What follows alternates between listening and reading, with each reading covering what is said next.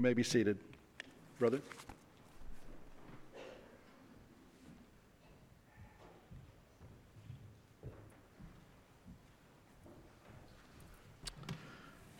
Good morning to everyone. As I was putting my sermon together this week, it seemed like it might be a little bit long. So I've got a question. Would anybody, if I go five minutes over, would you give me five minutes? Anybody give me five? Okay, there. Five. Hold your hand a minute. Five, ten, fifteen, twenty. And if you've got a roast in the oven, I just want you to know the Lord may still accept burnt sacrifices, all right?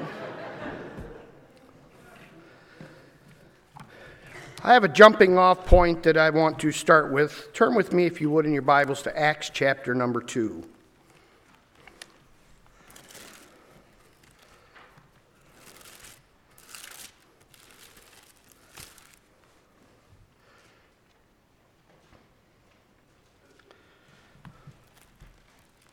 Acts chapter 2, I'm going to read two verses, verse 41 and verse 42. Then they that gladly received his words were baptized, and the same day were added unto them about 3,000 souls. And they continued steadfastly in the apostles' doctrine and fellowship, and in breaking of bread and in prayers. Let's pray. Father, we thank you for the privilege that you've given to us today. You've been so good to us, Father, and we just worship you. I pray, Father, that you would help us to be people that you'd be pleased with. I pray this morning, Father, that your word would go forth in power. May our hearts and our spirits be receptive unto what you would have for us. Forgive us of our sins. We ask this in the name of Christ. Amen. So, Pastor approached me a few weeks back and asked me if I would be available to preach on a Sunday morning. He said February 12th. I said, sure, I'd love to. And we spoke a few minutes of it being the Sunday before Valentine's Day. So I was thinking, well, that'll be an easy sermon topic. You know, just speak of love. God, the love God has for us and the love that we should have one for another. I mean, it really can't get much easier than that. And my mind went to work recalling the verses in the scriptures about love. I mean, John 3:16. For God so loved the world that he gave his only begotten son that whosoever believeth in him should not perish but have everlasting life. And John chapter 15, verses 13 and 14 Greater love hath no man than this, that a man lay down his life for his friends. You are my friends if you do whatever I command you.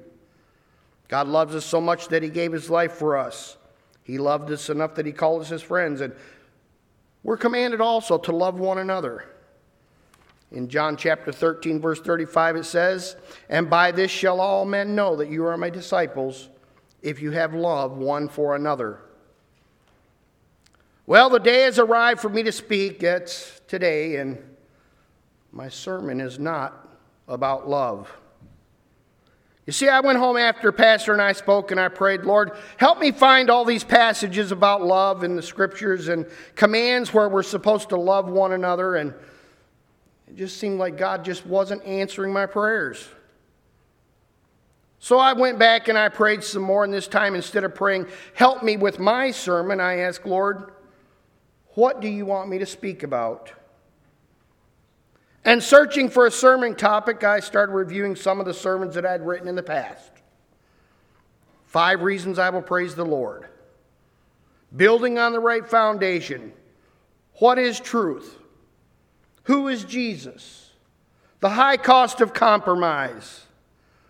I considered the sermon 10 reasons I have for believing that the Ten Commandments come from God. And another sermon was the first commandment. Another sermon was the second commandment. Another sermon, the third commandment. And I think you know the next seven or eight of them. I looked at the sermon titled Seeking the Old Paths, Growing in the Spirit, What is Wisdom, and several others. But I just did not have the leading of the Spirit to choose one of them to preach. I said, Lord, you know, I've only got a couple weeks here. What do you want me to speak about? And it kind of reminded me of a pastor, Calvin Brown, who said that he had that happen to him once. He tells of when he was younger pastor and the church was growing. He says the sermons were good and the people were growing in faith and knowledge of God and bearing spiritual fruit. Pastor Brown said one week he prepared his sermon, and as he stood to preach, he got in the pulpit and the, sermon, and the Spirit said, That's not what the people need to hear today. And he said he just stood there stunned, and under his breath he said, Okay, Lord, what do they need to hear? God said, Tell them I love them. Calvin said he just stood there and it seemed as if it was almost frozen in time. And God asked him, He says, As you look out at the people, what do you see? Calvin said, I see people. I see Christian people, good Christian people, people who love God, well dressed people who have come because they love God. God said, That's what you see, and that's also what I see. But I also see people who are hurting. I see people that have broken hearts, people who are filled with the uh, pains of aging. I see parents who have cried all night because of wayward children. I see a man and his wife who are hurting and struggling from words that have been said in anger. I see those teenagers who are struggling with confusion from some of the things they're being taught in the schools. Calvin, you see the people, but I know the people. And the people who are here today, they want to hear from me. I know the people love me, and today I want them to know I love them. Today I want you to tell them that I love them. Calvin said God reminded him that in your sermons you have told the people what is right and you have told them what is wrong.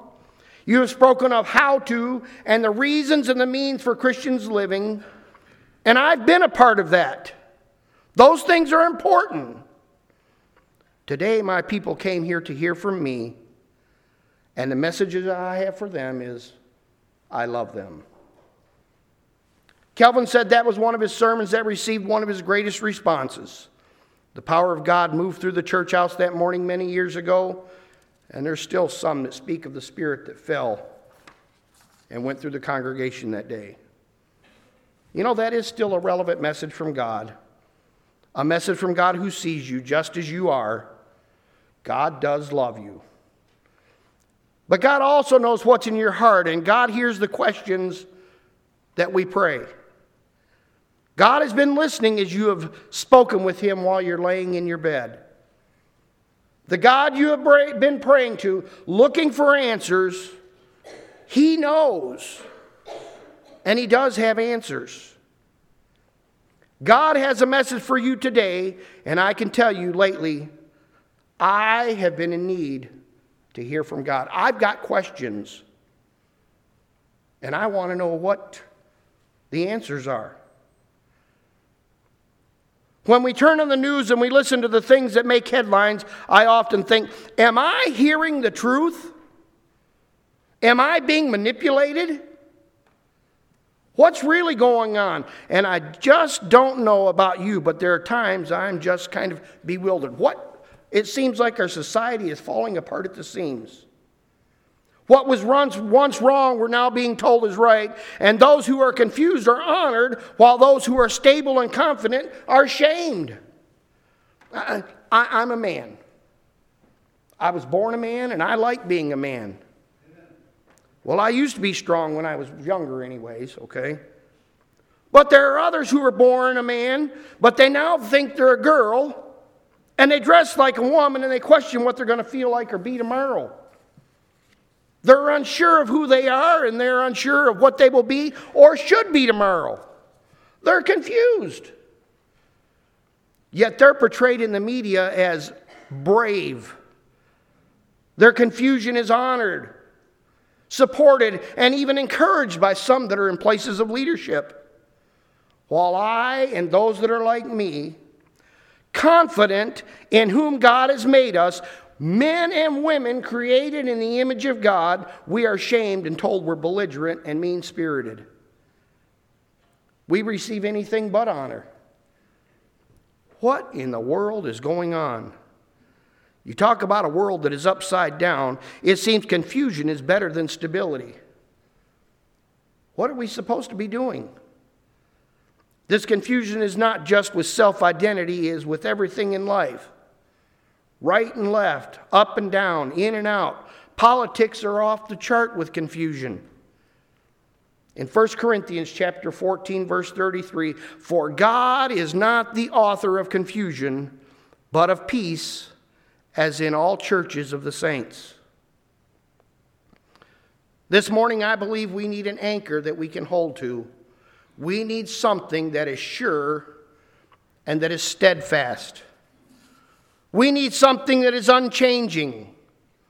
While the winds of change are blowing across the world, we need an anchor of the soul that keeps us from being tossed about, driven by the winds of change and tossing against the rocks that make shipwrecks of our lives and our souls. We need the peace of God. We need the church. We need the doctrines of the church that bring peace into our lives.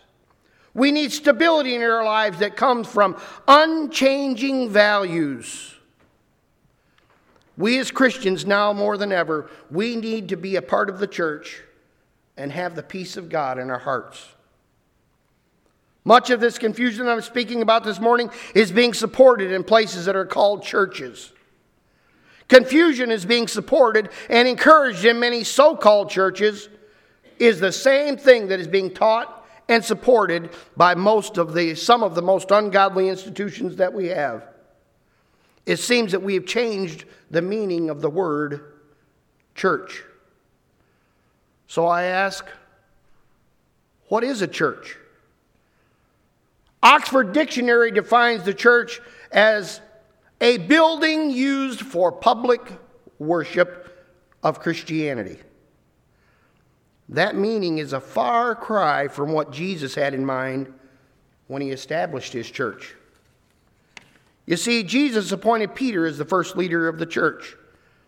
Matthew chapter 16 and verse 18 says, I say unto thee, thou art Peter, and upon this rock I will build my church, and the gates of hell shall not prevail against it. As the leader of the church, what is it that we find Peter doing? On the day of Pentecost, the day that God opened the doors of the church, we find Peter in the middle of a crowd and he began to preach. Acts chapter 2, starting at verse 14. But Peter, standing up with the eleven, lifted up his voice and said unto them, Ye men of Judea, and all ye that dwell at Jerusalem, be this known unto you, and listen to my words. These men are not drunk as you suppose, seeing it is but the third hour of the day. But what you see is that which was spoken of by the prophet Joel. And it shall come to pass in the last days, saith God, I will pour out my spirit upon all flesh, and your sons and your daughters shall prophesy, and your young men shall see visions, and your old men shall dream dreams. And on my servants and on my handmaids I will pour out in those days my spirit, and they shall prophesy. And I will show wonders in heaven and signs in the earth beneath blood and fire and vapors of smoke. The sun shall be turned into darkness and the moon into blood before the great and notable day of the Lord. And it shall come to pass that whosoever shall call on the name of the Lord shall be saved. We find Peter here in the book of Acts preaching the gospel. The people were brokenhearted and they asked, What should we do? Peter said unto them, Repent and be baptized, every one of you, in the name of Jesus Christ for the remissions of your sins. And with many other words, he solemnly testified and kept on urging them, saying, Be saved from this perverse generation. And they continued steadfastly in the apostles' doctrine and fellowship, and in the breaking of bread and in prayers. And the Lord added to the church daily such as should be saved. So, from what we find here in this passage in Acts, what is a church? The church is that group of people who believe in Jesus for salvation and they continue in the doctrine of the apostles, and they associate with like minded believers in all manner of life and prayer. The church is the people, it's not the building. The church is the people. Those who believe certain things. And what are those things that the church believes? The things the church believes are the doctrine of the apostles. The church holds to the doctrines of the apostles. Doctrine. What is doctrine? Doctrine. A set of unchanging values that are taught, believed, and lived by. Let me repeat that to you one more time. Doctrine. What is doctrine? Doctrine is a set of unchanging values that are taught, believed, and lived by. A friend of mine was a loan officer for, for a bank. Church came in and they applied for a large loan. The pastor stated to her, because she was a loan officer, he said, I'm going to take this small church and we are going to grow by leaps and bounds. He said, When people come to my church, I'm going to require that they leave their doctrine outside the door because doctrine divides. What he really meant was, we're not going to have any doctrine in the church. What is the church? A group of believers who hold to the doctrines of the apostles. Without doctrine, those who gather are nothing more than a part of a social club of some type. It takes doctrine, unchanging values that are taught, believed, and lived by for a church to exist. I believe that we're gathered here today, we that are gathered here today are a part of the church.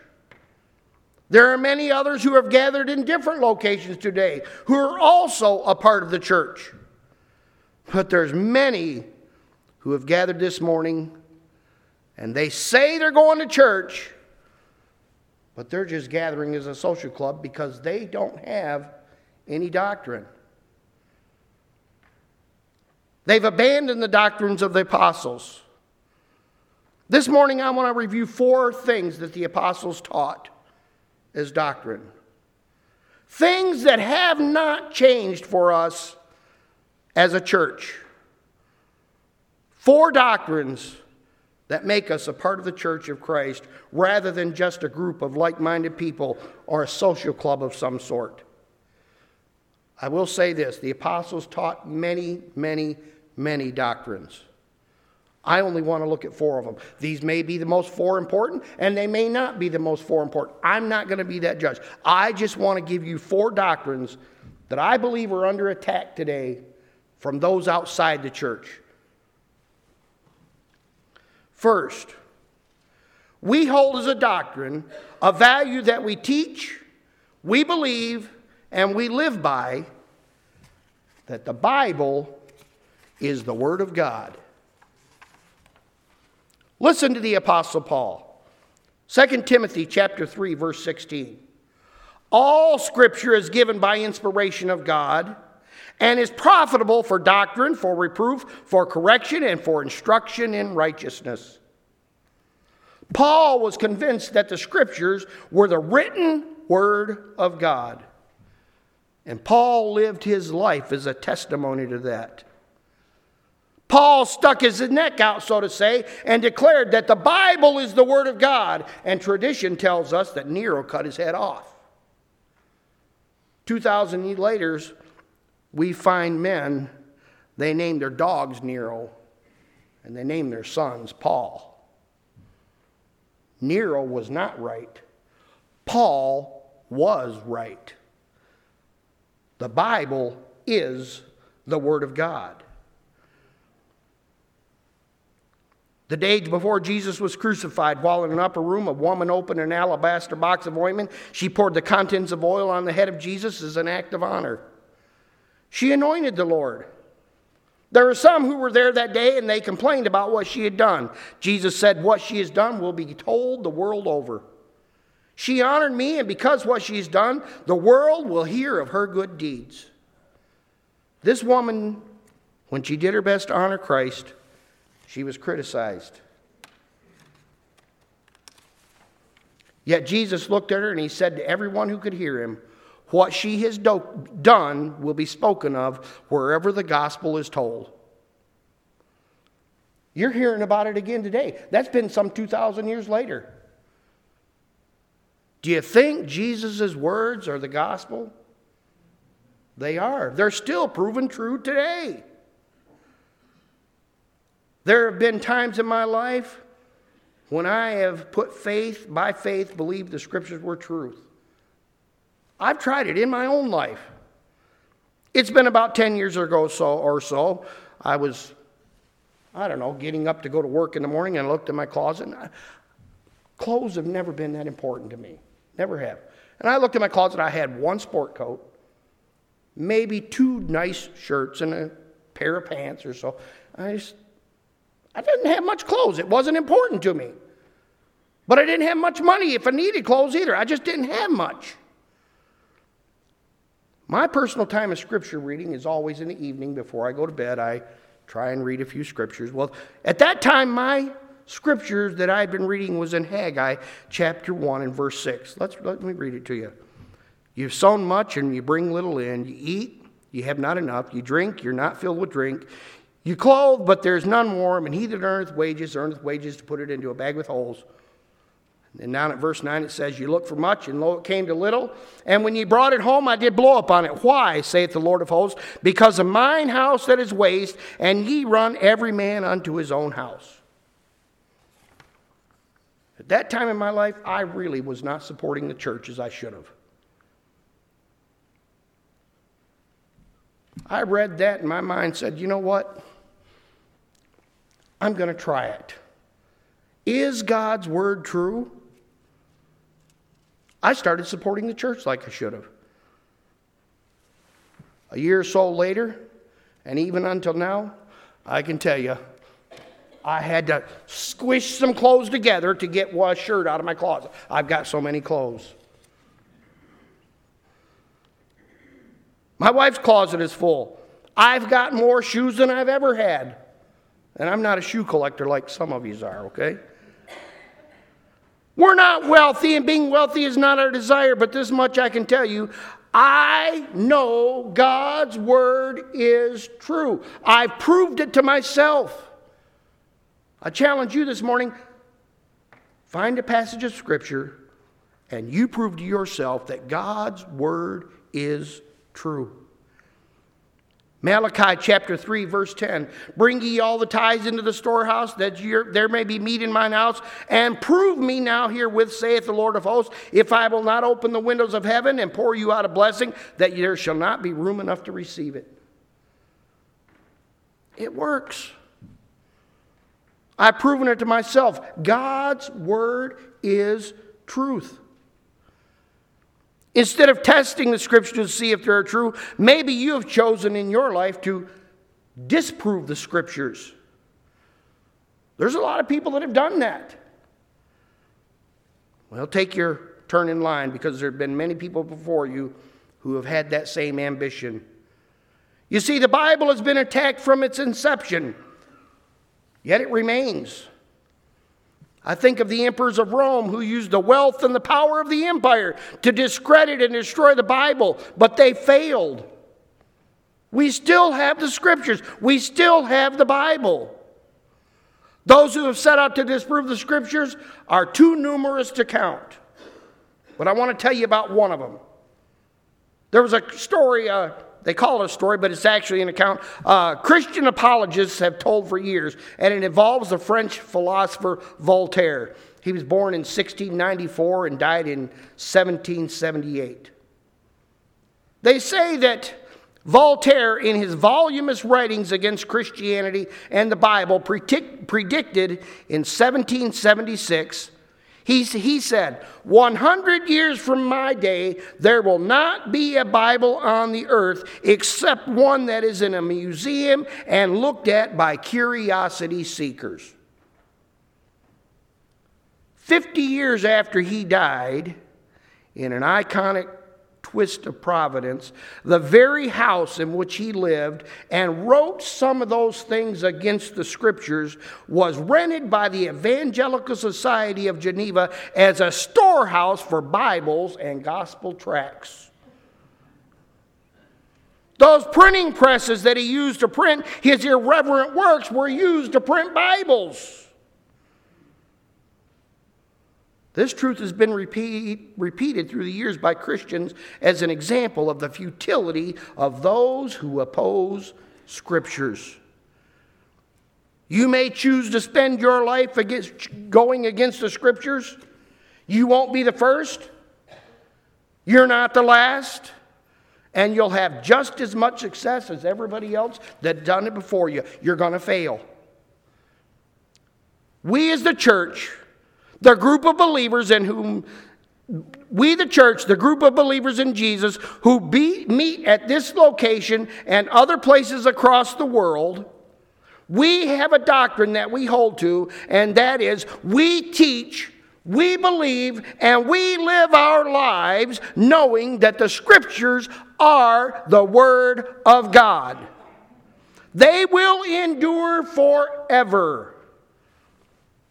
I've heard it said if God were to speak from heaven in an audible voice that we could hear, he would say no more than what we have written in the Bible. As the church, we have a doctrine, and one of those doctrines is we hold to the scriptures that are inspired, that, that the scriptures are the inspired word of God and they will endure. Matthew chapter 5 and verse 18. For truly I say to you, until heaven and earth pass away, not one iota, not a dot will pass from the law until all is accomplished. We as a church, we also have a doctrine that we hold to, a different doctrine, an unchanging value that we teach, we believe, and we live by. The second doctrine that we have that I want to focus on this morning is we believe in heaven. The last time I had the privilege to speak here, my sermon title was Don't Forget About Heaven. Heaven is a real place for real people who have been born again by the power of the Spirit through the gospel of Jesus the Christ. Heaven is not just a state of mind, it is a location that God Himself occupies. In the Gospel of John, Jesus referred to it as the Father's house. John chapter 14, verses 2 and 3 In my Father's house are many mansions. If it were not so, I would have told you. I go and prepare a place for you. And if I go and prepare a place for you, I will come again and receive you unto myself, that where I am, there you may be also. We have more details given to us about heaven in the book of Revelation. Revelation chapter 21, verses 19 through 21. And the foundations of the walls of the city were garnished with all manner of precious stones.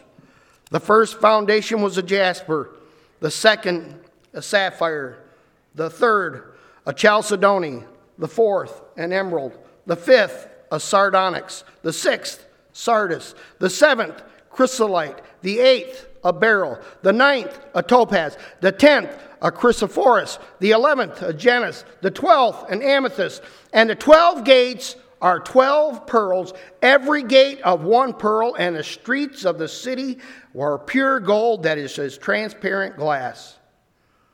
There is a place called heaven, and it is where those who hold the doctrines of the apostles and have been born again will go when they depart this world. We will see those gates of pearl. We will walk those streets of gold. We will drink from the river of life that flows from the throne of God. We will be in a place that is real, and it is a place called heaven. Heaven is a doctrine of the apostles, and it is what our church teaches, believes, and lives for. The Bible is the inspired, infallible, unchanging Word of God. Heaven is a real place where God has promised we will dwell in if we accept his gift, the eternal life through the blood of Jesus Christ our Lord.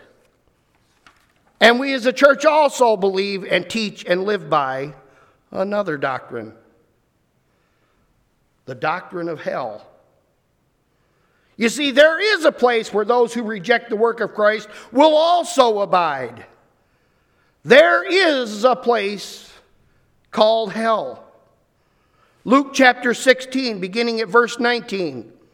There was a certain rich man which was clothed in purple and fine linen, and he fared sumptuously every day. And there was a certain beggar named Lazarus, which was laid at his gate, full of sores, and desiring to be fed with the crumbs which fell from the rich man's table. Moreover, the dogs came and licked his sores. And it came to pass that the beggar died and was carried by angels into Abraham's bosom, and the rich man also died and was buried. And in hell he lifted up his eyes, being in torment, and seeing Abraham afar off and Lazarus in his bosom. And he cried and said, Father Abraham, have mercy on me. Send Lazarus that he may dip the tip of his finger in water and cool my tongue, for I am tormented in this flame. Abraham said, Son, remember that thou in thy lifetime you received good things, and likewise Lazarus evil things. But now he is comforted, and thou art tormented. You see, heaven or hell is just as real of a place as heaven is. And those who abide there will be there for eternity. Mark chapter 9, verses 43, starting at verse 43. If thy hand offend thee, cut it off. It is better for thee to enter into life maimed than having two hands and go into hell, when, into the fire that shall never be quenched, where the worm dieth not and the fire is not quenched. If your foot offends you, cut it off. It is better for you to enter lame into life having than having two feet and be cast into hell, into the fire that shall never be quenched, where the worm dies not and the fire is not quenched. And if your eye offends you, pluck it out. It is better for you to go into the kingdom of God with one eye than having two eyes and be cast into hell fire, where the worm dieth not and the fire is not quenched. What Jesus is saying here in this passage he is saying, by any means possible, you must avoid hell. Take drastic measures. I've heard some people say Jesus was speaking, speaking metaphorically. He did not mean to cut your hand off or gouge your eye out. I'm telling you, Jesus is saying, if that's what it takes, and it's that drastic, do it because it's better than going to hell. Take those drastic measures. Change your life because hell is a real place and real people will be there. Hell is a place of torment, it is for eternity. It's a place of no hope, no relief. It's horrible. Revelation chapter 21 and verse 8, but as for the cowardly, the faithless, the detestable, for murderers, sexually immoral, uh, sorcerers, idolaters, and all liars, their portion will be in the lake that burns with fire and sulfur, which is the second death. Matthew chapter 10, verse 28. And do not fear those who can kill the body, but can kill the soul. Rather, fear him who can destroy both body and soul in hell. Matthew 25, verse 46. And these will go away into eternal punishment, but the righteous into eternal life.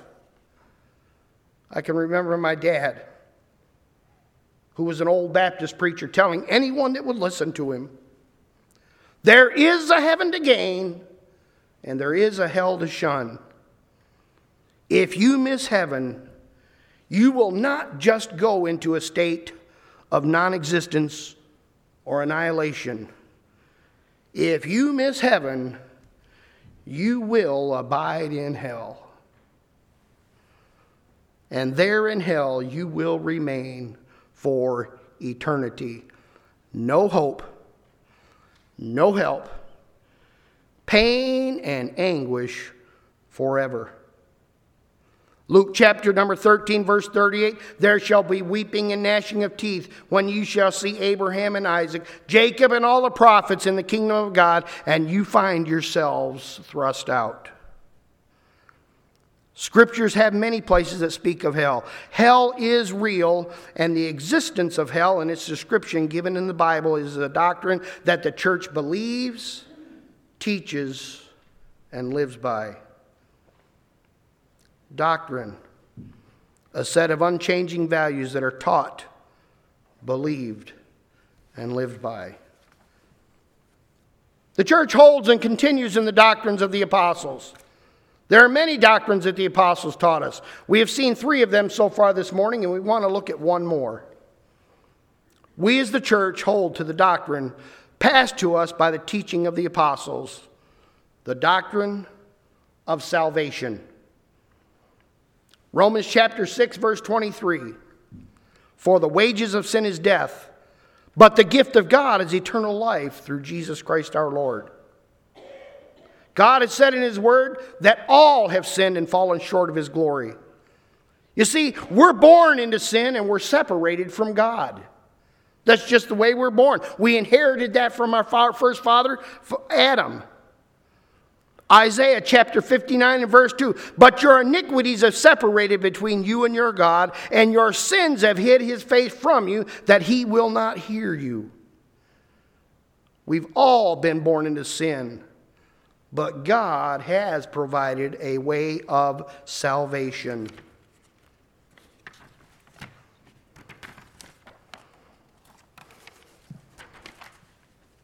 Romans chapter 1 and verse 16 For I am not ashamed of the gospel of Christ, for it is the power of God unto salvation to everyone that believeth, to the Jew first, and also to the Greek. Acts chapter 4, starting at verse 10. Be it known unto you all and to all the people of Israel that by the name of Jesus Christ of Nazareth, whom you crucified, whom God raised from the dead, even by him doth this man stand before you whole. And this is a stone which was set at naught of you builders, which has become the head of the corner. Neither is there salvation in any other, for there is none other name under heaven given whereby we must be saved. We, the church, we believe, we teach, and we live by the doctrines of the apostles. We share the gospel of salvation with all who will hear us. We're not ashamed to stand and declare that Jesus is the only way to heaven. Yes, there are some things that are spoken of in scriptures that are hard. Some of the things that are written kind of offend us. That's because we're separated from God by our sins and by our pride. You see, we kind of we want to earn heaven. I can do something for myself to help me get to heaven. God needs my help to get me to heaven. God doesn't need your help. I'm reminded of the captain of the Assyrian host, a man by the name of Naaman. You see, Naaman was a great man, a man of prominence and power but he had leprosy. Spent most of his life doing anything he could, yet his leprosy remained. He was so desperate, a very powerful and prominent man, yet he heard some little servant girl, a little slave girl talking, and she said, Well, I know a God that can heal you. So Naaman goes out. Uh, he's desperate.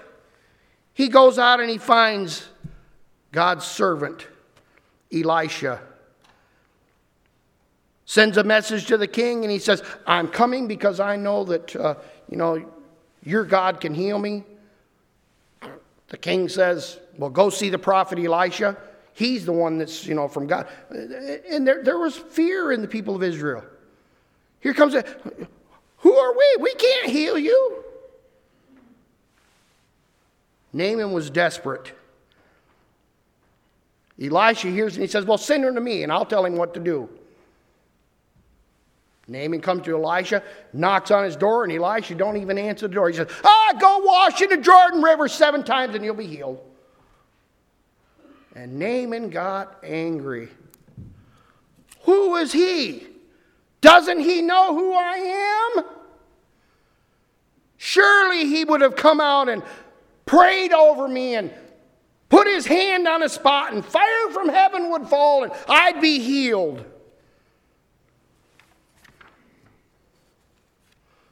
It didn't happen that way. when Naaman humbled himself and he decided, I'm going to do what God's word says I should do, God's word that came from God's prophet. Just go dip yourself in Jordan's river. Something Naaman didn't understand. His leprosy was gone. You see, leprosy is a type of sin, it's a picture of sin in our lives. I've had sin in my life. You ever had sin in your life you can't get rid of? You've just tried so desperately. You've taken every measure that you can. I need to be rid of my sin. How do I cleanse my sin? I've prayed. We've seen some people of, in other countries, I've seen them, they take whips and they flog their back. They beat until the blood flows. Desperate. I've got to get rid of my sin. What do I need to do? Humble yourself, become obedient to the Word of God. The Word of God is this it's the gospel of Jesus Christ. God loves you enough that He died for you, He took your place. And if you're willing to accept that, you can be saved. You see, Jesus had just told his followers, let me back up one little bit. We want to have a part in our own salvation. John chapter 6, starting at verse 66. From that time, many of his disciples went back and walked with him no more. And Jesus said unto the twelve, Will you go away also? Jesus had just told his followers, There is nothing you can do, nothing you can contribute towards your salvation. Salvation is of God, and it is of God alone. Many of those people were offended and went away. My question to you is will you go away also? Or will you do as Naaman did and become humble and accept the gift of salvation from, that God has given? Romans chapter 10 and verse 9. If you will confess your sins with your mouth that the Lord Jesus is Christ and believe in your heart that God has raised him from the dead, you will be saved. Simply believe. Believe that Jesus died and paid the penalty for the sin that you have done, and that he is raised back to life by the power of God. Hebrews chapter 12 and verse 2, of the first part, looking unto Jesus, the author and the finisher of our faith. You see, we as the church have a doctrine, and one of the doctrines that we hold to is the doctrine of salvation. Salvation by the power of the gospel. The gospel that Jesus is the only way to be cleansed from our sins and get to heaven. When Naaman humbled himself and became obedient to the words of God given by the prophet, he was healed and became free from his leprosy. Acts chapter 16, verse 31 And they said, Believe on the Lord Jesus Christ, and thou shalt be saved in thine house. I am declaring to you today believe on the Lord Jesus Christ, and you will be saved. This morning, I have delivered a message to you that has come from God. God loves you. God wants you to have stability and peace in your heart and life in the midst of a world of turmoil. And that peace can only be found in church. Not in a building with the label that's called church, but that peace is found in the church of Jesus Christ. It is found in the church that holds to the doctrines of the apostles. The group of believers who hold to the doctrines of the apostles. We, the church. Four doctrines the Bible is the infallible, enduring Word of God. Heaven is a real place for those who are born of God. Hell is the abode of those who reject the person and the work of Jesus Christ. and salvation is none other than Jesus the Christ. Be a part of the church. Accept these doctrines, and the peace of God will keep your hearts and your minds. Philippians chapter 4 and verse 7 And the peace of God, which passes all understanding, shall keep your hearts and minds through Jesus Christ. Are you a part of the church? Do you need stability and peace in your life in a world of turmoil? It does matter what you believe. Your eternal destination depends on it. It will be either heaven or it will be hell, one of those two. And what you believe also does affect the peace that you have in this world that we do live in today. Let's pray. Father, we thank you for your word and for the truth of your word. Unchanging, infallible, the doctrines that the apostles have given to us. I pray this morning, Father, that the Spirit of the Lord may dwell in each heart. And Father, if there be any here that do not know you, I pray that today would be the day that they receive you, that they are born again and converted and become a part of your church. Forgive us of where we failed you. Go with us through the remains of this day. We ask in the name of Christ. Amen.